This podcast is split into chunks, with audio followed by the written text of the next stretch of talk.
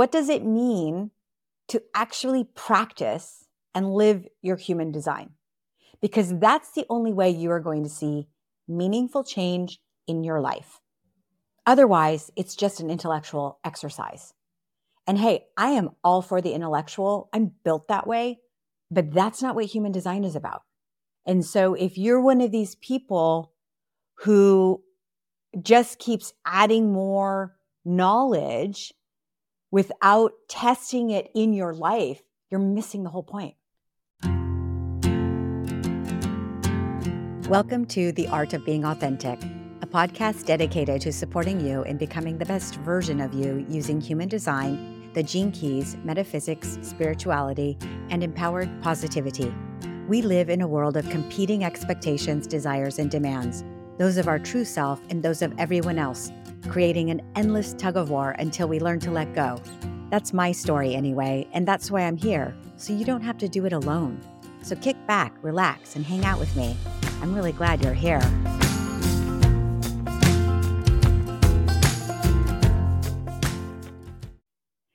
Hi. it's been a while. I've missed you guys. And I've missed this uh, process of being able to reflect and just share the experience of human design and the gene keys. And last year, last year was a really, really, really big year of adding a lot of really valuable tools to my toolkit for being true to me. Again, this is to be authentic. And what's true for me isn't necessarily true for you.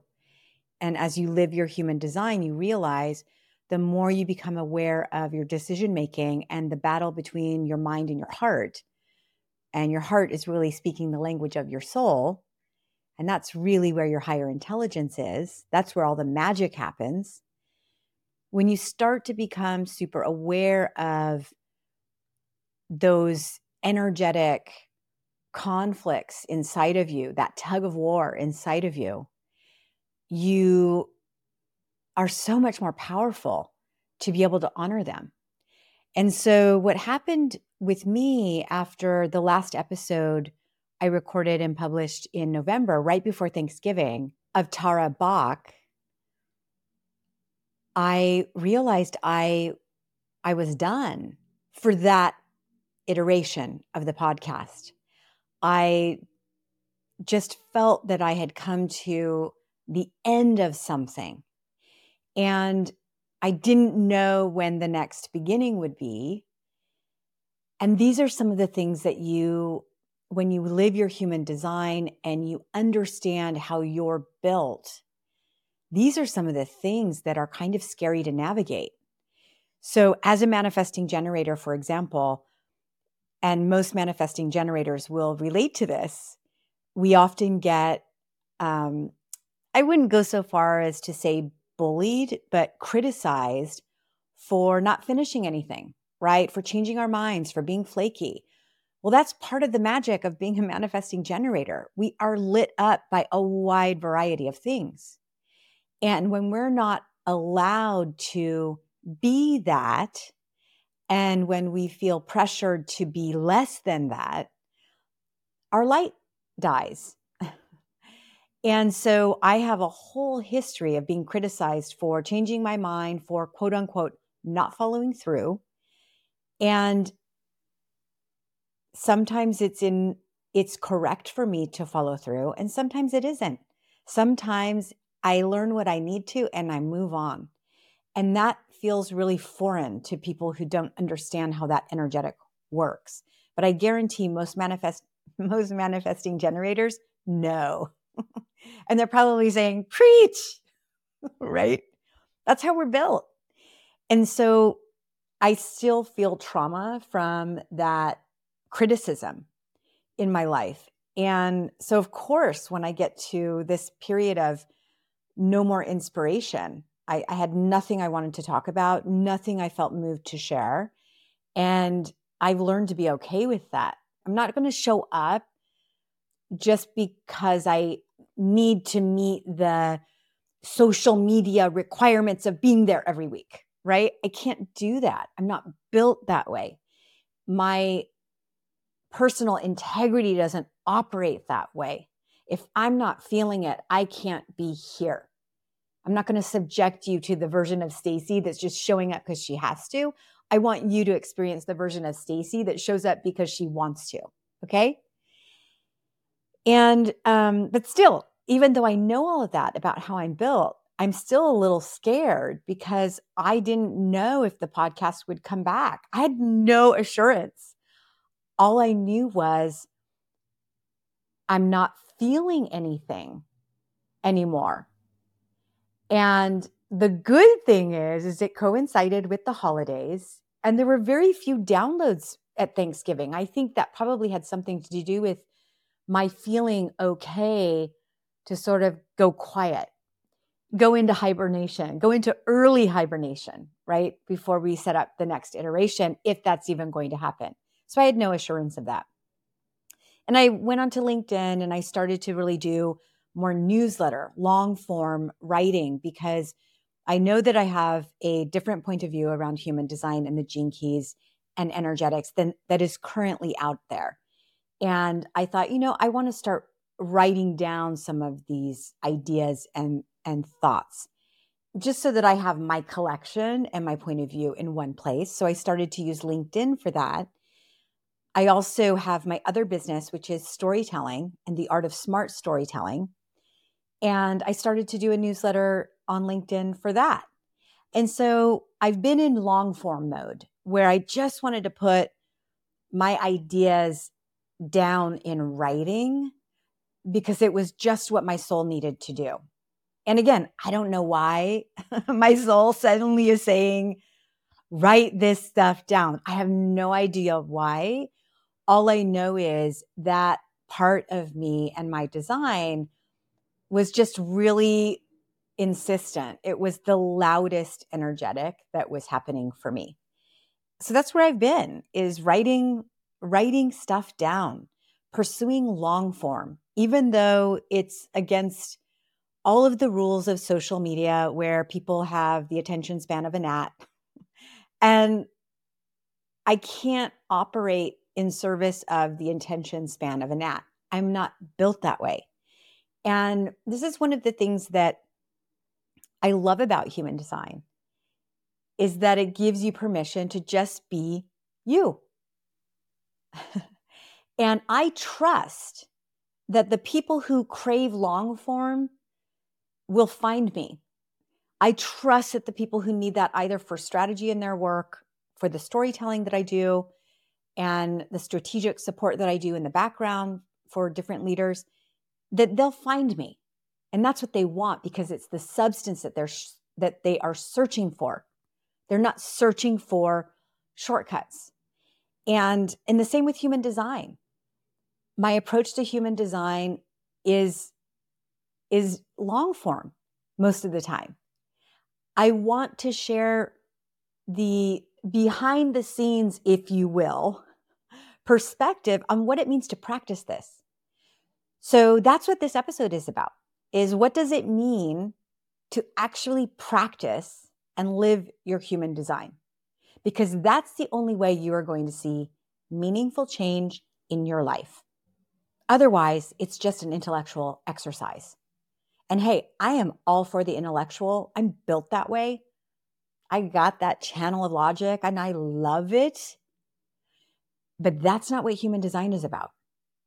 And so if you're one of these people who just keeps adding more knowledge without testing it in your life, you're missing the whole point. And that's what this episode is about. So, as I was doing my long form articles in LinkedIn, one of the articles that I wrote was about the three things that you can do to start living your human design right away that will bring meaningful change. And not meaningful change in an instant because this stuff takes practice.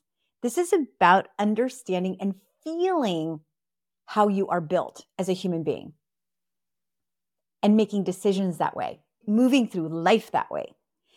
And that's what I want to show you. I want to share how I've done it because maybe there's something in it that will be useful for you in the way you'll do it. So, this episode is all about building your trust muscle with human design. Now, when I think about human design, I think of human design as being the foundation for everything. Okay? Everything. And I know this sounds dogmatic, and this is the only thing that I am dogmatic about because it's true. And the, and the reason why is because you cannot change it. It's based on your birth data. Your human design blueprint is immutable. It's like having brown eyes or blonde hair when you're born. Okay, you can wear corrective lenses, you can wear colored contact lenses, right? You can dye your hair, but that doesn't change the underlying structure for your energy and how it's designed to work. This is what I'm saying is this thing is immutable. So the more that you understand how it operates, the more empowered you're going to be in every part of your life. It's your own personal circuit board. That's what it is. And so your blueprint in human design is obviously helpful for you to live your human design, to practice it and to live it. It's also useful for your gene keys because your gene keys are keyed off of your 64 gates of the human design. But I would also argue that it's essential in interpreting any questionnaire based personality tests. And these are tests like the Enneagram or they're tests like your Myers Briggs. Because what happens when you are taking tests to establish some point of view or some window into understanding yourself better, you're going through the thought processes of your mind. And what we need to remember is that your mind is actually not your friend. Your mind is never going to give you the whole truth for how to see yourself clearly because it's incapable. It is hooked up to your ego and it's hooked up to all of the old stories, right? It's there to filter out the perceived threats to your inner child. And so your mind isn't totally trustworthy for decisions about you. Okay? The important decisions. What you're going to eat, maybe not so much, right? But who's the right partner for you? What's the right job for you? What's the right path for you? That's the stuff that you do not want to give authority to your head because your head is going to be operating in a defensive mode to minimize pain as opposed to maximize pleasure. That's how it works. So I am not saying that the mind is bad. The mind has its place for inquiry and analysis, critical thinking, innovation, problem solving. I mean, I would be useless without my mind, right? It's how I make a living. So the mind has its place. And that's what human design is about is recognizing how to keep the mind in its own domain, right? How to not give it the authority over the most important parts of your life and your trajectory. So let me give you an example. The mind is there to help you run pros and cons for which job to take or whether or not this person seems like a good fit for you. But the final decision about whether or not the great job is aligned with your highest self is the domain of your higher intelligence, the intelligence felt in the body. And in human design terms, this is what's called strategy and authority. Okay. The problem, and this is where I go to human design world, and what I'm trying to do through my point of view is to not teach you about all the details of human design, there are so many people who are doing that already. What is missing is people helping you put it into practice, right? People sharing with you what it's like for them to live their human design, sometimes or not. right? When they don't live it.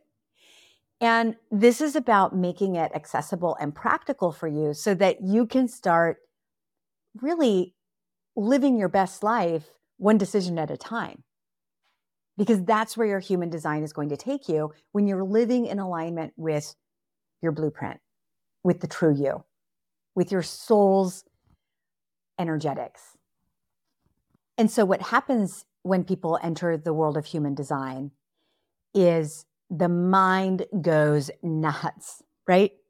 The mind gets super carried away and tells them that the mind has to know everything, right? The mind needs to know everything about everything in human design before we can start implementing it, right? Before we can start practicing.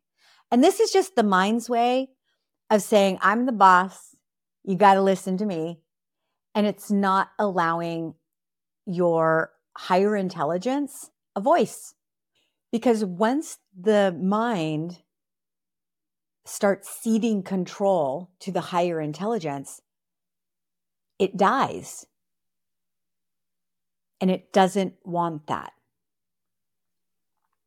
Now, for some people, diving in and knowing everything there is to know about human design, it's in their design. It's correct for them.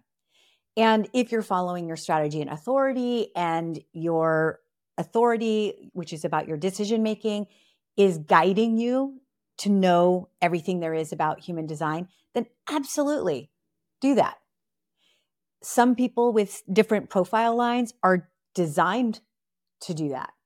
Profile line ones, I'm one of them. I'm a 4 1. We're the investigators of the world, right? We need to know every little detail of something right? That's how we're built. And the people who have profile lines that are one in your life, you you will see that pattern in them. That they just have this need to know everything about whatever the thing is that has captured their attention. But this is only for people where this is the right path for them, where their strategy and authority is telling them, yes, this is for you. This is how we operate. This is what we are inspired to work with. This is what we're inspired to do without knowing exactly where it's going to take us, but it's part of our journey. Now, what happens with something like human design, which is this really, really rich system, very, very deeply layered, right? All these different elements from uh, Eastern and Western traditions, very layered, very detailed. And so think about what happens when in the case of human design, 70% of the population does not have defined head. And one of the pressures, and this is a, a pressure center, right? A feeling and a pressure to have answers, to address all the questions. And so there's 70% of the people out there, and this is independent of profile lines and strategy and authority. It's just recognizing that there are a lot of people who are feeling this mm, incredible pressure to have to have the answers about human design these people are vulnerable to feeling like the only way that they can have power over their own blueprint is to dive in and know everything there is to know about human design. And when human design comes into somebody's field where they don't yet know how to work with their open or undefined head energy that wants answers, right? They're, they don't know yet that just because there's pressure to have answers doesn't mean that they have to have answers. They only have to have answers around the questions that are theirs, not everyone else's. But if they don't know that, here comes human design, which is basically this, this drug for the brain right? It's a lot of information. It's a distraction disguised as a solution if we are not watchful. There are layers and layers and layers of information to be learned over years and years and years. Lines, colors, tones, variable, the body graph, the mandala, the faces, the quarters, the Godheads. It's never ending. Okay? If you wait until you've ingested and internalized all of the data before you actually put it into practice, your life will be over. And that is not the point of human design. there just isn't enough time to learn it all before you start practicing it. And that's what this is about. That's what this episode is about. Is how do you make your human design a practice? How do you start using it, right? In ways that are low risk. You don't have to tell anyone. You just get to start working it, working your design and see what happens. Observe, take notes, respond, recalibrate, and continue experimenting. So, today's episode is about what to prioritize in your practice, your daily practice or your moment to moment practice. And I'm sharing the three things that have helped me the most as I made the transition from relying on my head to make my most important decisions to relying on my body, which is really a proxy for my higher self, higher intelligence, because it's an awareness that is felt in the body. And this is totally new territory. I mean, we, we all know about gut instincts and, and that kind of thing. This is just much richer and deeper than that. And it's a moment to moment awareness. This is the path to being authentic. And it's funny because yesterday Tara and I were talking as I was sharing with her the new music for our intro and outro. And we're in the process of also doing a brand change from to be authentic to the art of being authentic. And part of what we're recognizing is authenticity is a practice. There is no arriving, it is a practice of becoming. Always. There is no end. And sometimes we might be authentic in one moment and 10 seconds later, we're not because something has come up that has clouded our ability to be unfiltered. And what is authenticity if not unfiltered and unedited and fresh and responsive and, and grounded and troubled, feeling vulnerable, feeling strong, feeling what have you, whatever whatever it is. So the three things that have made the most difference in my own practice is the first one, your energy type strategy and decision making authority. And you will hear this everywhere. This is the brilliance of human design because you do not need to know anything else. You don't even need to do the other two things that I'm going to suggest later on this podcast. If you just know your energy type, your strategy, and your decision making authority, and you follow it, right? You don't ignore it, you actually follow it. This is the voice of your higher intelligence. This is what's guiding you to the potentialities that are imprinted in your blueprint when you came into this world all of the greatness, all of the potential paths of greatness that are based in your blueprint, not something that you're pretending to be. Okay. Not something someone else told you you had to be. No, based on who you were born to be, why you are here. Okay. Now, in my case, again, I'm a manifesting generator. Manifesting generators love to move fast. We do not like to waste time. And so part of the way I've approached human design is I'm looking for all the shortcuts, not not the shortcuts that are bypassing important information or important signals to what's true for me.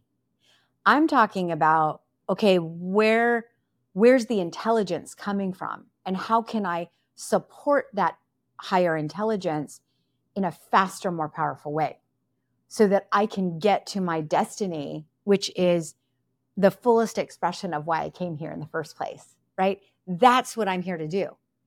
That's what I want to be or become I want to be on that path of becoming that more and more and get as close as I can to that before I die.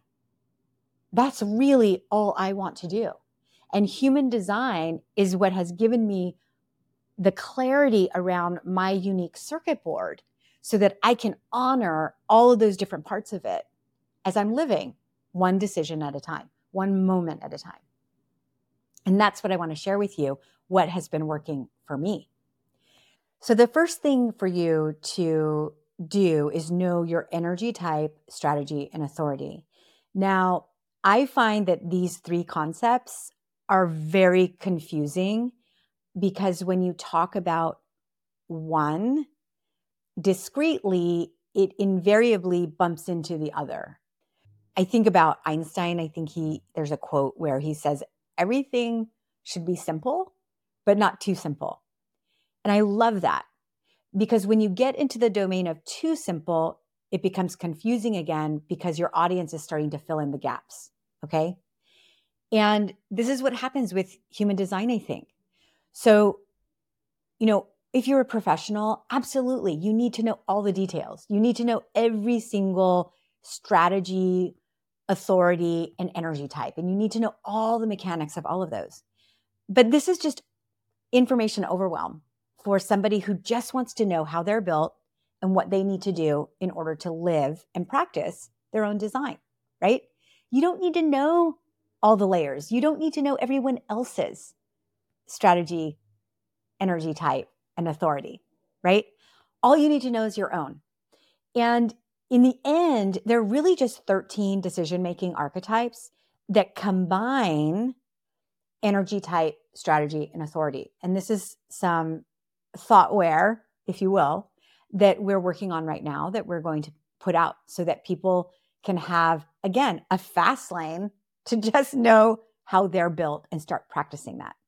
And just to clarify, the energy types being manifester, generator, manifesting generator, projector, and reflector. And the decision making authorities being the solar plexus, the sacral, the spleen, the heart, the G or self, the environment, and lunar authority.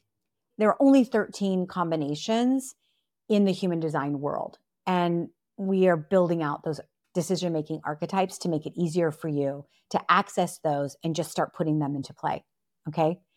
So you can bypass all of the confusing talk about strategy, type, authority, all of that. I feel like all of that jargon just gets in the freaking way. And it makes, again, it is distraction for the mind instead of a tool that you can just start to embody and use. So, when you think about any of these archetypes, these decision making archetypes, there's usually a two or three step process. And that's why it's so confusing. Because, for example, a manifesting generator versus a generator. So the generator feels that sacral pull, and that's enough. The manifesting generator, and I really have to credit another human design thought leader, Chetan Parkyn, I'll put a link in the show notes. He talks about the manifesting generator, the clarity for their response to life, their sacral response is in the gap. And I love this notion because to me, I have experienced it all my life.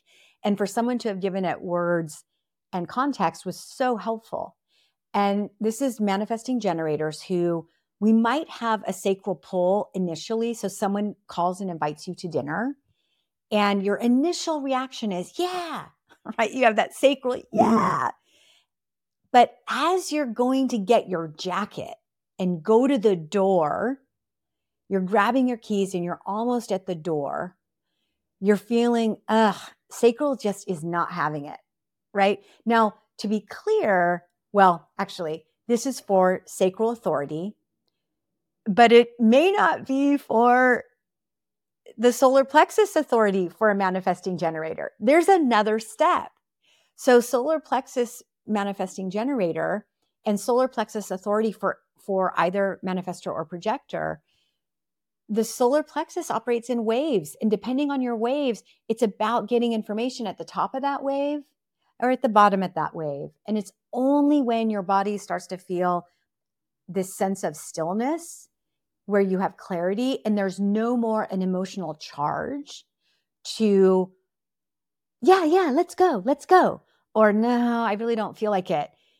Only when there's no longer a charge and there's just a calm clarity of, you know, I really feel like this is what's correct for me in this moment. Yes, I want to go out to dinner or I want to go to the movie or whatever that thing is. This is a small, superficial example, but just to bring to life the dynamic of decision making, right? That there is a process, and the process is not through your mind. The process is through the feelings in your body. It's an embodied decision. So when you are practicing your decision making, here's what I do that's super, super helpful. So, one, you have to know how your decision you have to know how your decision making works. The second is start simple. Start with non-threatening choices. And I would encourage you to start with decisions about going to the movies or going out to dinner versus making dinner or what you're going to eat. I would start with simple things. I literally spent the first summer that I was learning to trust my sacral. I spent all summer, I'd wake up in the morning, I'd have a whole list of things that I wanted to complete that day. And then I would pause and I would get quiet and I would ask my sacral, I would just feel into what is what is it that we need to do today, that we want to do today, really. And always, nine times out of 10, it was let's go pull weeds in the garden, right? Let's go prune the roses. Let's go whatever. But it was always about just being in the garden. And it was a beautiful summer, but I really, really learned what my sacral felt like. These are non threatening choices to be in the garden versus clean the house or whatever. These are very non threatening. They're not going to change my life. And I highly recommend that you find some domain in your life where you feel like you can start practicing listening to your authority and build a relationship with it. Then I would keep a journal. And so we have these wonderful forms, but nobody works in longhand anymore. And I've even found like life happens so fast and decisions happen so fast. And it's just easier for me to keep a notes app open on my iPhone that I add, I keep track, right? This decision, this is what I heard. This is the decision. This is what I decided to do. Here are the results. And when you start to see a pattern of, I followed my sacral. I did not follow my sacral. Here's what happened. I did follow it. Here's what happened. You start to build your trust muscle with your innate higher intelligence, your innate decision making authority, which is a proxy for your higher intelligence that's actually connected to the worlds we cannot see. These are the worlds of manifestation. These are the word, worlds of spirit. These are worlds that we cannot see. That's what your higher intelligence is connecting you to. And that's probably also why it's really scary to trust it because we have been trained to just trust this and and and this you know what we what we can see or or feel but that's not where your truth is that's not where your unique path is. That's not where your fullest expression of your fullest potential is. It's actually going to be in your body, where you feel it in your body. And and I'm just going to say this as an aside for those of you who are much more experienced in human design, who might have environmental authority, you might be a projector with environmental authority, or you might be a reflector where you know it's called outer authority which I hate that language because it starts to sound like you're taking everyone else's advice for what to do. And that's not what it means. It's still something that you're going to feel in your aura, in your body, what is true and correct for you. Okay.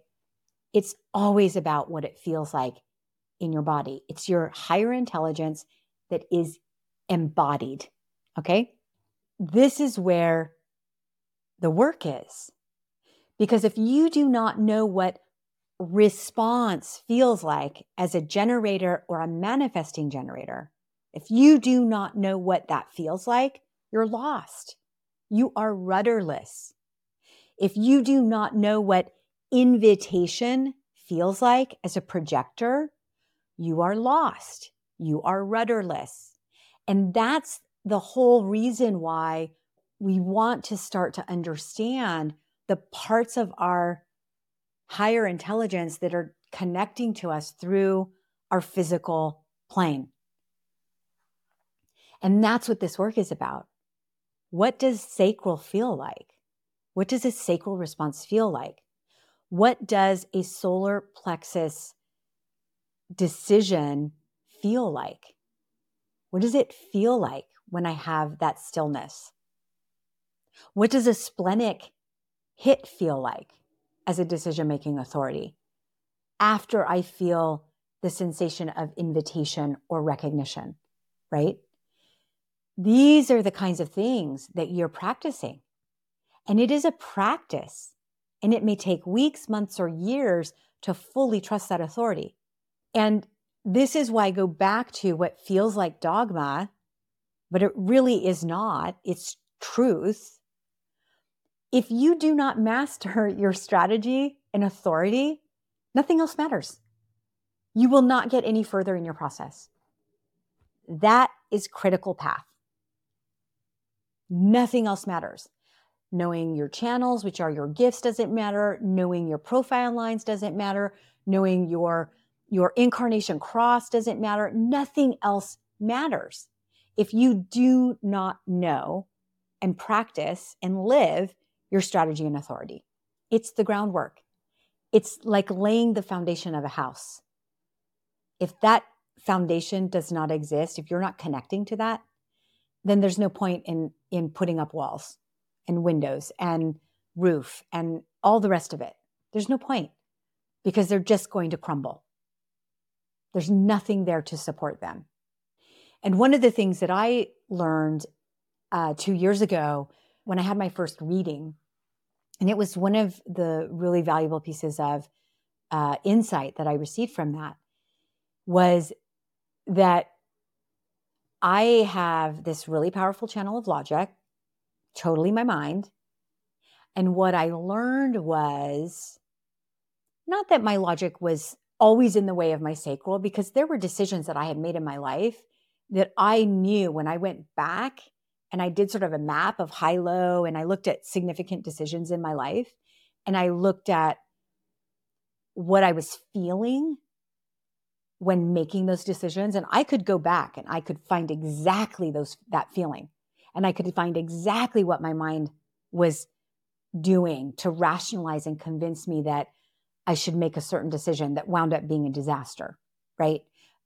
And my sacral knew but my mind wouldn't let my sacral through this is what happens and what i learned was that i needed to be on alert because while some sacral decisions could get through that my mind approved of, not all the sacral decisions were getting through, or not all the sacral impulses, rather, would get through because my mind would shut them down. We don't want to hear from that, no. And that's what I've been unlearning over the last two years is, and this is again, this is only through awareness and it's recognizing is this coming from my mind or is this coming from my soul, from my heart, from my body, from my sacral? And that's the dialogue that I am in constantly every day. So it's important to recognize that the human design rabbit hole is just another distraction. It's a drug for the mind that wants to stay in charge of your important decisions. If you let it. When you understand the proven power of your higher intelligence and you have those memories, you have those experiences, go back and make a map once you understand what your decision making authority and strategy are and how they operate. Go back and plot those out. And that's the first way that you're going to connect with your authority and your strategy. Okay. when you understand the proven power of your higher intelligence through your own experiences, your lived experiences, you realize that your mind is not your friend. It thinks it is. That's why we love it. It thinks it is, but it's not designed to be your friend because it's operating in defensive mode. It's defending you against the sads and the scaries of your childhood. And we all have scaries and we all have sads that we don't want to feel ever again. And they might actually be buried and locked away from us. So we don't understand why we're behaving in, in ways that aren't leading to our greatest potential or success. And these are memories that are trapped in our psyche and they're trapped in our ego until we go in and investigate and rewrite them over and over again. And that's important shadow work for another episode. Right now, I just want you to understand how the mind works in the context of human design. Your mind is here to distract and control you, and it doesn't have your best interest at heart because it's running on old, outdated tapes. The only way to get around it is through honoring your strategy and authority. So, the second thing I want to share with you. So, if you've gotten this far and you know, once you've got the rhythm of your strategy and authority and you know the ins and outs of it, you know how it operates. The next thing that I recommend is that you look at your personality, sun and earth on your chart. I will also put a link in the show notes to the long form blog post that I put in LinkedIn. I now have it on the website. So I'll send you to our website so that you can actually see these diagrams because I used my own chart and I highlighted certain parts of my chart so that you can actually go figure out if you're new to human design how to find your personality sun and earth. So the sun, the reason why the personality sun and earth are so important is that the sun is 70% of your energetic makeup. Okay. You have all of these other nuances and all of these other energetics in your chart, but your sun is 70%. You want to know what that shit is, right? You want to know what's there and you want to know how it operates. And so for me, my sun is gate 54 and it is the gate of ambition. It's all about rising up. It connects the root to the spleen and it has this entrepreneurial quality that's there. It's a tribal channel. It's there to assert itself, to work with the tribe, but also push the tribe to, to new ways of doing things. Right. And in my case of the 54th gate, I also have the four line. And the way that this 54th gate manifests for me personally, because of my four line, is that it cannot operate in a selfish way. It cannot operate just to serve my own interests in rising up socioeconomically. It has to also serve the greater good. So it's not just about me rising up, it's about me empowering others to rise up. All right. So this is what's really interesting and where the gene keys come in. So when you know your sun sign, again, it's 70%. This is 70% of your makeup. All right. When you have that information, you need to recognize that where your energy is, is what's going to determine your magnetism, right? What it is that you're attracting into your life. And this is where gene keys become super, super empowering. And the gene keys, the way I think of them is they are an energetic overlay on your human design. They prioritize certain gates over others, certain activations over others in terms of their importance, their importance in your relationships, their importance in fulfilling your promise and your purpose, the importance of your money, your ability to make money. Okay, that's the pearl sequence.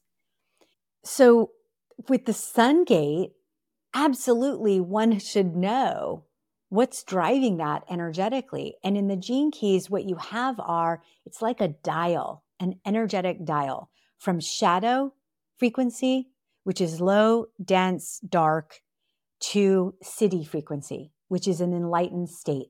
And it's not something that you try to be, it's something that you become.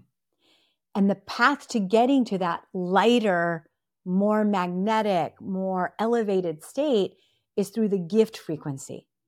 And so in my case, my sun gate of 54, ambition, it's all about rising up and taking others with me, right? Well, guess what? The shadow of that, this rising up, is greed. Greed isn't just about hoarding and it isn't just about taking and it isn't just about me first or mine. Greed is about fear. And greed can be in things that aren't material. Greed can be about time, right? Don't waste my time, right? I only have so much time and I'm not going to share it with things that I don't that I think are going to waste it instead of following strategy and authority and being open to things that don't seem like they have obvious merit. And so I have this shadow of greed. And the siddhi is the energetic of ascension, of actually being above and beyond the material plane altogether. And the path, the gift frequency, is aspiration. Now, I can't just think my way to aspiration. It doesn't work that way. And this is why, again, like all I can say is when you're living your human design and gene keys, this is about embodied intelligence. This is not about analytics. Now, the analytics are helpful to navigate and to help understand well, what's shadow, what's gift, what's siddhi. But analyzing aspiration is not going to get me to the frequency of aspiration. Okay. I need to find other ways to embody that. And this is where you get to make your practice very unique for you. And this is where I have a whole lot of tools that I use in addition to human design and the gene keys in order to shift my frequency because I can't get there through my mind. And that's another episode another time. Because there's just so much to cover in in in all of this. It seems like it's a small thing, but it's really giant. So I'm going to give you an example that I am stuck in right now. So uh, right now I am stuck in the shadow of greed. Again, this is my sun gate of ambition. This is my sun gate of rising up and taking others with me, right? And I am currently stuck in the shadow of greed. And intellectually, I know I'm stuck here, right? In my body, I know I'm stuck here. I feel it. And the scenario or the situation is this I have two businesses. I have my storytelling business that, and both businesses I do with Tara, which you guys know about Tara. So I couldn't do anything without Tara. Like every day I am like this with Tara. Okay. Because I can't, all my aspirations, all the ways that I want to make a difference in this world, I would not be able to do without Tara. And I'm deeply grateful every day for our amazing partnership on so many different levels. So, anyway, we have our storytelling business, which is uh, the art of smart storytelling. Our umbrella is Humanifesto Studios. And now we have the art of smart storytelling and the art of being authentic. And we love our storytelling business because the projects that come in are big projects, right? We love them. They're intellectually challenging, they're creatively challenging. And we love our clients that we work with. And we, we love to make a difference for them and their audiences. So we love that business. But my sacral right now, and this is part of why I think I've been on a break, is that I've really been just trying to feel my way into the next chapter of whatever I'm in right now because I don't know. For me, my sacral now wants to get up and record a podcast. My sacral wants to work on the 13 decision making archetypes, writing out that content, writing that point of view, working with Tara to create that, working with Kirby, who's our amazing illustrator, to design some quirky illustration that brings the essence of that to life, right? That's what I want to do. My sacral wants to do that. My mind is saying, but all the money is in storytelling. So I am in the middle of this dilemma and dynamic right now. I share this because this is what it means. This is what the art of being authentic is about. There is no arriving. Every new decision or every new chapter that life opens up for you is a new opportunity to discover a part of you, right? It's also an opportunity to discover how much trust you have in your strategy and authority. And so, what's been going on with me, the inner dialogue with my mind, and it's sort of, you know, it's sort of, you know, in between uh, the mind and the and the soul, right? So, what's going on, or or the sacral, which is a proxy for the soul, in my case, because I'm a sacral manifesting generator. So, anyway, the dialogue that's going on is, well, you know, yeah, we can go ahead and and go the sacral way, right? And be all in, like all in on the art of being authentic, on all that creative and all that content and just just go all in 24/7 when we get a certain amount of money in our in our bank account, right? Well, my sacral is saying to my mind, you know, my mind's trying to say, yeah, then we'll trust the sacral. Then we'll trust that sacral decision.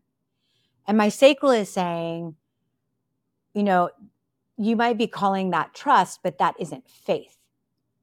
And this is the difference. So, this is where I like to talk about that wonderful movie, Serendipity, with John Cusack and Kate Beckinsale. And just so everyone knows, it's there's a spoiler alert. Okay. So if you have not seen that movie and you still want to see it, then pause and jump ahead two minutes. Okay. But the reason why I love that movie so much, and it really, really resonated deeply with me when I first saw it, is that the two characters meet and they feel their strategy and authority. They know it. Okay. And fate sort of separates them and they can't find each other and they start to go the way of making reasonable, rational decisions for their lives. And this is the head, right? This is the head saying this partner seems correct for you. Here, do it, date, get engaged, marry, right? Like, here's the path that makes the most sense, right? And yet, for each of these characters, there's something in them that says, I'm just not sure. I might love this person that I'm with, but I can't shake the feeling that I had for this other person I met in a moment. Like this is strategy and authority at play and the not self of the mind telling you what it thinks is best for you. Okay. Now, the way this whole trust slash faith thing works is you don't get the thing if you don't have faith. It's not going to show up first for you to then have faith. You actually have to have the faith first. And every time I've made a sacral decision in my life, out of faith in what that was telling me, that I don't, I don't need the numbers, I don't need the rationale. I just know that this is right for me. I have excelled. And every time I let my mind talk me out of a sacral response that was saying, don't do this. Every time my mind, I let my mind talk me into doing it anyway, failure. Major failure that took me years to recover emotionally, financially. And this is what I'm trying to bring to life for you is that this is this is the scary part of following your strategy and authority. Because you have to show your faith in following your strategy and authority without evidence of the result that decision is going to bring to you. And that's terrifying.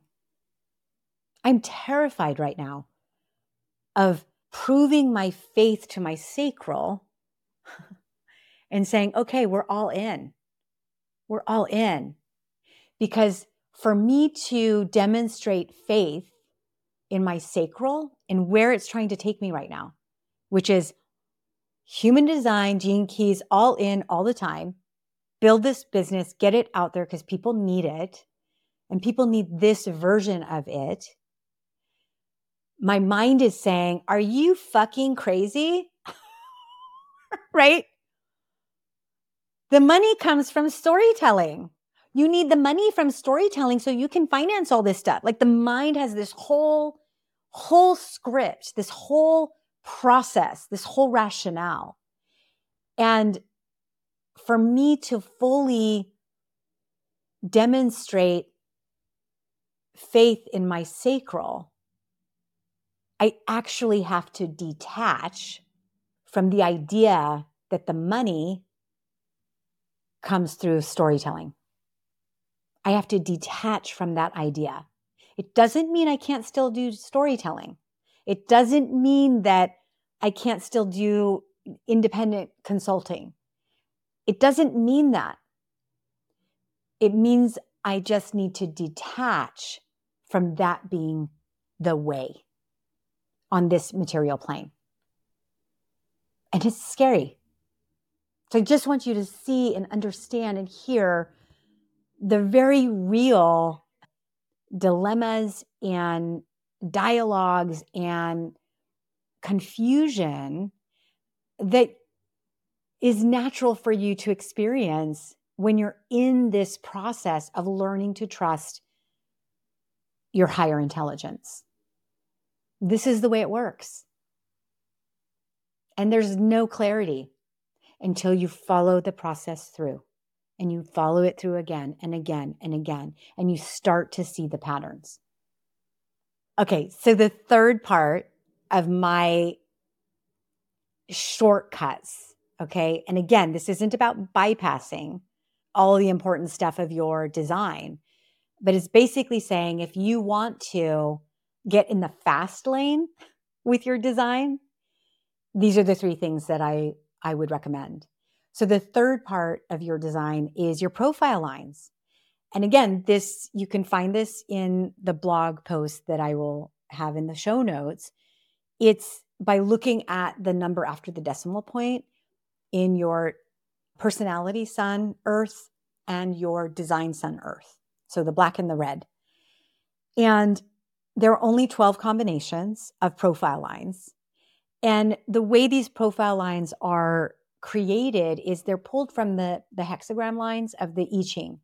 And the Chinese I Ching has each one of the hexagrams is six lines. And there are three lines at the top, which is called the upper trigram. And those are numbered 654. And the lower trigram is 321. And each of these has a different energetic to it, a different flavor. And the lower trigram is recognized as being much more inner and inward focused. Okay, so it's just much more insular. And the upper trigram is more outward focused, focusing in the world. Okay. Now, the reason why you want to know your profile lines is because they give you the way that you naturally operate and move in this world, in this life. They give you sort of your natural predisposition of how you show up. So let me give you three quick examples of how profile lines work because I think that's the best way to bring those to life. So in my case, I'm a 4 1. And essentially, what that means is 4 1 profiles, we're on a mission. we're on our mission, and we're not meant to be pulled off of that. And we're also not here to convince others to follow it, right? We just have our thing that we are doing in life throughout our life. And it can change over life, but it just, it's this feeling and sense of being on a mission.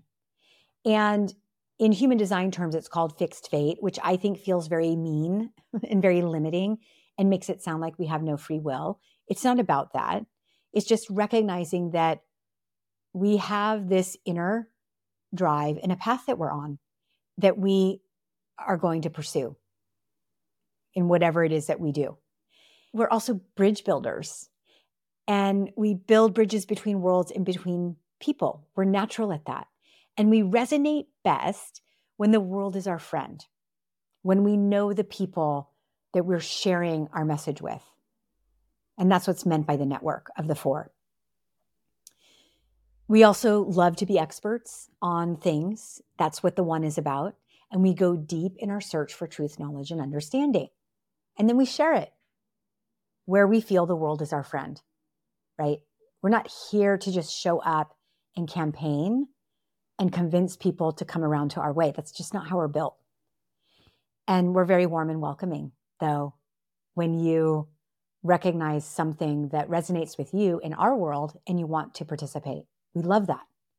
So I'm going to tell you another example, and this is with a friend of mine who is a 2 4 generator with solar plexus authority.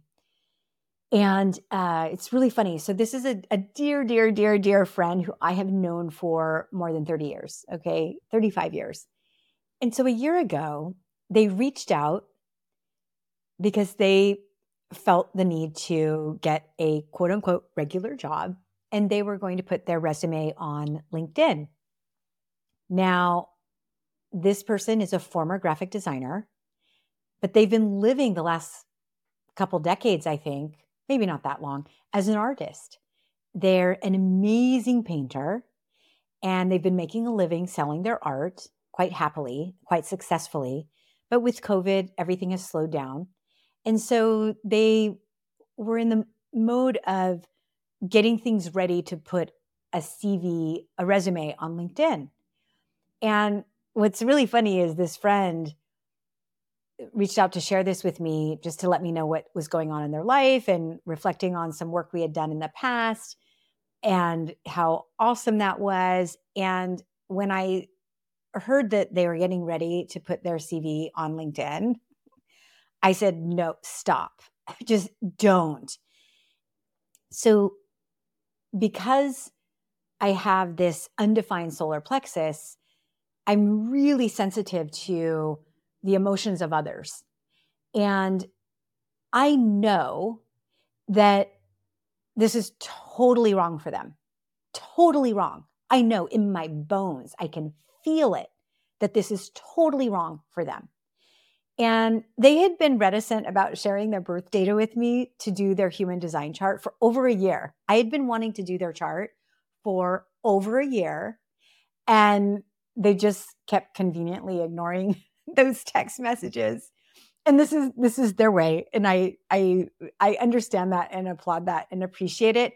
And it's also in their design, by the way. Now that I know their design, so I get this text message and I immediately respond and I say, Give me your birth data now. We need to look at your human design chart because this does not feel right to me. Well, sure enough, their design is a 2 4 generator with solar plexus authority. And so, in a nutshell, I'm just going to say what that means. The two is somebody ha- who has these very hermetic tendencies a two is a person who's really good at something, really gifted at something, and really tunes out the rest of the world. They don't care about the rest of the world. They just want to do their own thing. This is this person painting. This is this generator with solar plexus authority in their studio painting all day. Okay. The four in the profile lines of the two four means uh, the best opportunities for you are going to happen through people you already know. Now, this can be scary for somebody who's been out of the workforce for years, years, okay? And, and definitely, definitely decades. It has been at least two decades since they were actively doing graphic design in the world. And the world has changed a lot since then, right? New tools, new language, new lingo, new everything It's just a completely different world for a graphic designer to suddenly come into. And so I got their human design, I got them on the phone.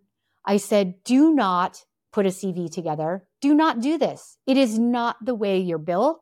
It's going to suck your energy dry. It's it's actually going to make you feel bad about yourself. You're not going to get a job by putting your CV up on LinkedIn. You're going to get your opportunity through your existing network. A week later, I don't even know if it was a week later, it might have just been four days or something like that. I get a text. That was it. I think a week later, I learned that three or four days after our conversation, first of all, they didn't put their CV up on LinkedIn. And this isn't bashing LinkedIn, but LinkedIn isn't for everybody. Like nothing is for everybody, right? Everyone has the tools that are going to work best for them. And this friend said that they received, they were talking with another friend of ours. Again, note, it's a friend, it's in network. This friend was talking and learned that uh, in that conversation toward the end, the other friend had said, I'm not sure that you're interested in getting back into your graphic design chops world, etc. But if you are, we have an opportunity that just opened up. It is a year later. This friend is now the creative director at what is going to be a really, really prominent company in the future of electric vehicles and saving the world. And they are happy as a clam. And they are doing work that lights them up. They're doing it with people they love. And they're doing it where there was already existing trust and relationship and goodwill and goodness, right? There was no blind posting a resume process of jumping through hoops and not really knowing what's going on on the other side. This was all transparent. This is the power of human design. When you know how your profile lines work, you start to follow this different path, which aligns with your energy, with your frequency. And so, one last one I want to share with you on the profile lines there is a client that I work with both in storytelling and in the coaching with human design and the gene keys. And this person is a 5 2 manifester with solar plexus authority. And so the thing about the five, so we already learned about the twos.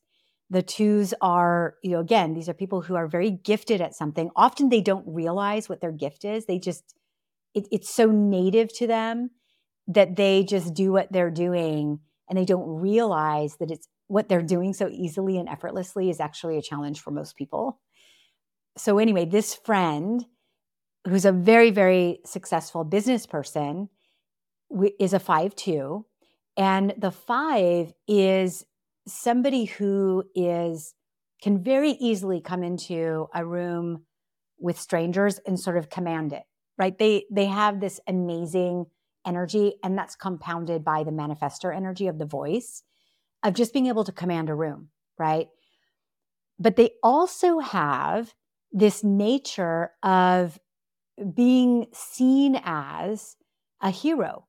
So others project upon them, and this is all kind of unconscious, but others project onto them these heroic qualities. And they also see themselves as having these heroic capabilities of being able to save the day. Okay. So the thing is, with this manifestor client, this manifestor client often would walk in, and, and these would be mostly in personal situations. They would save the day in a variety of different ways. And then they would be angry when the person who was the recipient on the other end of the heroism didn't honor or appreciate the heroism the way they wanted, the way that would make them feel most valued.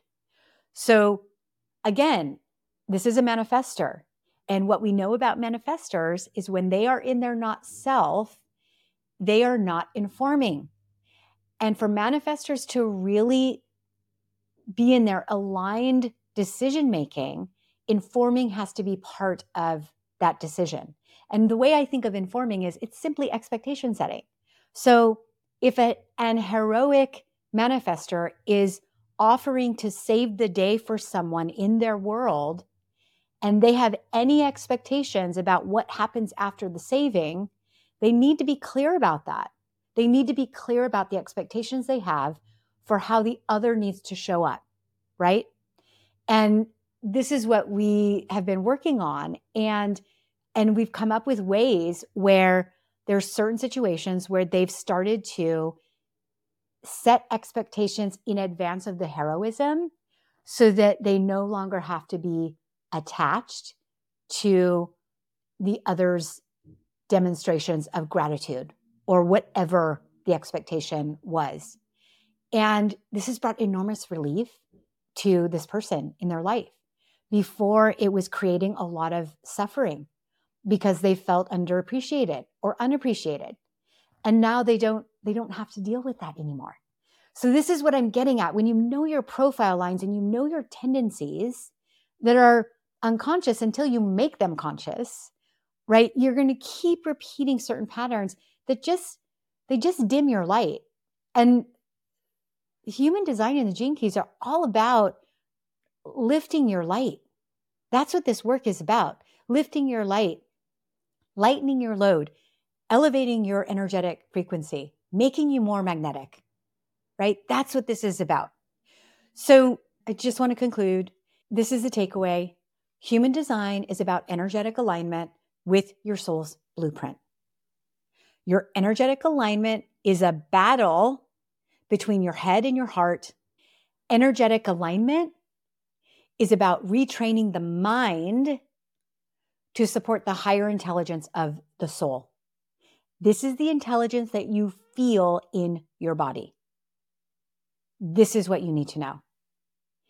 And the three most powerful ways that I feel like if you just practice these three things, I swear you're going to start to see change in your life, desired change in your life. But you have to be honest with yourself. You have to be disciplined.